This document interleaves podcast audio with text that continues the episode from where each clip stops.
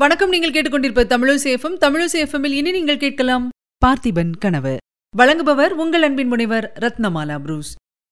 பார்த்திபன் கனவு. இரண்டாம் பாகம் அத்தியாயம் இருபத்தொன்று வள்ளியின் சாபம். பொன்னனுடைய குற்றச்சாட்டை கேட்டபோது மாரப்பன் திடீரென்று ஆயிரம் தேள் கொட்டியவனைப் போல் துடிதுடித்தான் பொன்னனை பார்வையாலேயே எரித்து விடுகிறவனைப் போல் ஒரு கண நேரம் கடூரமாய் பார்த்தான். பின்னர் திரும்பி தலையை குனிந்து கொண்டான். பூபதி இதற்கென்ன சொல்கிறாய்? என்று சக்கரவர்த்தி இடிக்குரலில் கேட்கவும் மாரப்பனுக்கு மறுபடியும் தூக்கி வாரி போட்டது. ஆத்திரத்தினாலும் கோபத்தினாலும் அவனுக்கு அழுகை வந்துவிட்டது. பிரபோ இவன் சொல்வது பொய் பொய் பொய். இளவரசனை நான் தூண்டிவிடவில்லை. இவர்களுடைய சதியாலோசனையைப் பற்றி நன்றாய் தெரிந்து கொள்வதற்காக சிறிது காலம் இவர்களுக்கு உதவியாயிருப்பது போல் நடித்தேன். அவ்வளவுதான். உடனுக்குடனே தங்களுடைய தளபதி அச்சுதவர்ம பல்லவரிடம் எல்லா விவரங்களையும் சொல்லிக் கொண்டிருந்தேன். அப்போது பாவி துரோகி என்ற மெல்லிய பெண் குரல் கேட்டது. சக்கரவர்த்தி யாரது?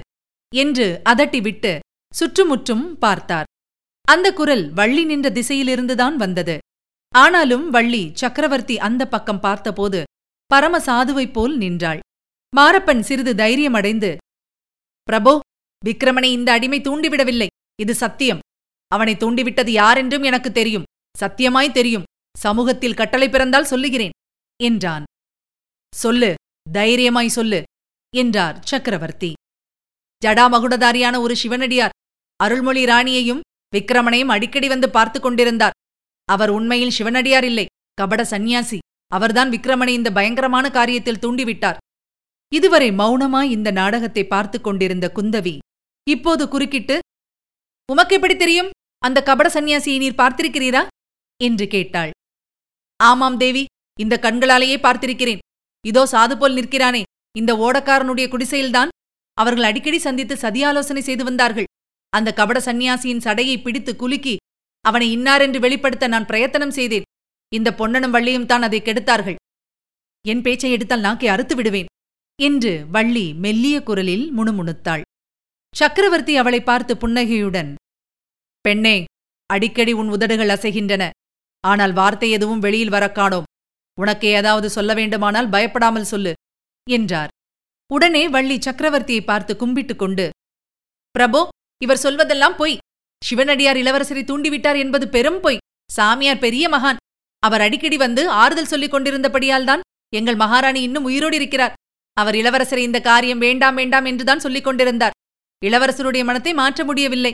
சாமியார் மேல் பொய்யாக குற்றம் சுமத்துகிறவர்கள் பாவிகள் சண்டாளர்கள் அவர்கள் நரகத்துக்குத்தான் போவார்கள் என்றாள்.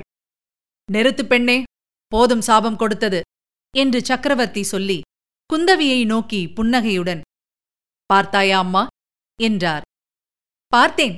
அந்த சாமியாரின் மந்திரத்தில் இந்த பெண்ணும் நன்றாய் மயங்கிப் போயிருக்கிறாள். இவர்களில் ஒருவராவது முழுதும் உண்மை சொல்வதாக எனக்கு தோன்றவில்லை அப்பா. ஒவ்வொருவரும் மனத்தில் ஒரு நோக்கத்தை வைத்துக் கொண்டு பேசுகிறார்கள் என்றாள் குந்தவி. அப்போது சக்கரவர்த்தி மாரப்ப பூபதியை பார்த்து பூபதி உண்மையில் ஏற்பட்ட சந்தேகம் தீரவில்லை. போனால் போகிறதென்று இந்த தடவை மன்னித்து விடுகிறேன். சேனாதிபதி பதவிக்கு நீ இப்போது ஆசைப்படுவது வீண். அந்த பதவிக்கு உன்னுடைய தகுதியை இனிமேல்தான் நீ நிரூபிக்க வேண்டும். அதுவரையில் உன் பேரில் வேறு குற்றம் ஏற்படாதபடி பார்த்துக் கொள்ள வேண்டும். தெரிந்ததா? இப்போது நீ போகலாம். என்று மிகக் கடுமையான குரலில் கூறினார். மாரப்ப பூபதி சப்த நாடியும் ஒடுங்கியவனாய் வெளியேறினான். அந்த சமயத்தில் ஒரு சேவகன் உள்ளே வந்து சக்கரவர்த்திக்கு அடிபணிந்து ஓர் ஓலையை நீட்டினான். சக்கரவர்த்தி அதை வாங்கி பார்த்ததும் ஓடக்காரா நீயும் உன் மனைவியும் இப்போது போகலாம். பிறகு உங்களை கவனிக்கிறேன். உன் மனைவியை அந்த சிவனடியார் விஷயத்தில் மட்டும் கொஞ்சம் ஜாகிரதையாயிருக்கச் சொல்லு. அவருடைய மந்திரத்தில் அவள் ரொம்பவும் மயங்கியிருக்கிறாள் போல் தோன்றுகிறது என்றார். அப்போது வள்ளியின் முகத்திலே நாணத்தின் அறிகுறி தோன்றியது. திடீரென்று அது புன்னகையாக மாறியது. தலை குனிந்த வண்ணம் சக்கரவர்த்தியை கடைக்கண்ணால் பார்த்து கொண்டே அவள் பொன்னனைத் தொடர்ந்து வெளியே சென்றாள். சக்கரவர்த்தி அவர்கள் வெளியேறிய திசையை பார்த்த வண்ணம். நானும் எத்தனையோ பெண்களை பார்த்திருக்கிறேன். இந்த வள்ளியைப் போல் என்று ஏதோ சொல்ல ஆரம்பித்தார். அது இருக்கட்டும் அப்பா. ஏதோ ஓலை வந்ததே. அது என்ன? என்று குந்தவி கேட்டாள். போலி சிவனடியாரைப் பற்றி இத்தனை நேரம் பேசிக் கொண்டிருந்தோம் அல்லவா? உண்மையான சிவனடியார் இப்போது வருகிறார். நகருக்கு வெளியே சென்று அவரை நாம் எதிர்கொண்டு அழைத்து வரவேணும் என்றார் சக்கரவர்த்தி. அவர் யார்? அப்படிப்பட்ட உண்மையான சிவனடியார்? அப்பா ஒருவேளை நமது அப்பர் பெருமானோ அவரை பற்றி அன்று கொஞ்சம் அபச்சாரமாக நினைத்தேன். அடிகளை மறுபடியும் தரிசித்து அவரிடம் மன்னிப்பு கேட்க வேண்டும் என்றாள் குந்தவி. குழந்தையாகிய நீ அபச்சாரமாக நினைத்ததனால் அவருக்கு என்ன குறைவு நேர்ந்துவிடப் போகிறது? எப்போதும் சிவானந்தத்திலே திளைத்திருக்கும் மகானவர். கொஞ்சம் கூட அதைப் பற்றி உனக்கு கவலை வேண்டாம். குழந்தாய் இப்போது வரப்போகிறவர் அப்பர் பெருமான் அல்லர். பரஞ்சோதி அடிகள். யார்? உங்களுடைய பழைய சேனாதிபதியா? உங்களுடன் வாதாபிக்கு வந்து புலிகேசியை வெல்ல உதவி புரிந்தவரா? அவர் உதவி புரியவில்லை குந்தவி. அவர்தான் புலிகேசியை வென்றவர். புற்றிலிருந்து ஈசல் கிளம்புவது போல் கிளம்பிய சளுக்கர் படைகளை துவம்சம் செய்தவர். அந்த மகாவீரர்தான் இப்போது அறையில் உடுத்திய துணியுடன் விபூதி ருத்ராட்சதாரியாய் ஸ்தல யாத்திரை செய்து கொண்டு வருகிறார். தமது பெயரை கூட அவர் மாற்றிக்கொண்டு விட்டார். சிறு தொண்டர் என்று தம்மை சொல்லிக் கொள்கிறார். அவர் ஏன் சேனாதிபதி பதவியை விட்டார்? அவருக்கு ரொம்ப வயதாகிவிட்டதா என்று குந்தவி கேட்டாள். இல்லை அவருக்கு அப்படி ஒன்றும் வயசாகவில்லை. அவர் சேனாதிபதி பதவியை விட்ட காரணத்தை இன்னொரு சமயம் சொல்கிறேன். இப்போது அவர் வரும் நேரமாகிவிட்டது என்றார் சக்கரவர்த்தி.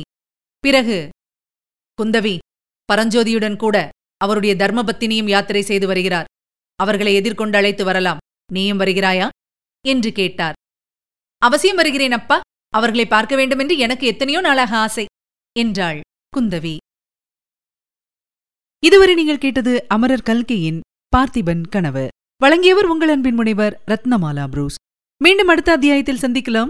இணைந்திருங்கள் மகிழ்ந்திருங்கள். இது உங்கள் தமிழோசி எஃப்எம் இது எட்டு திக்கும் எதிரொலை கட்டம்.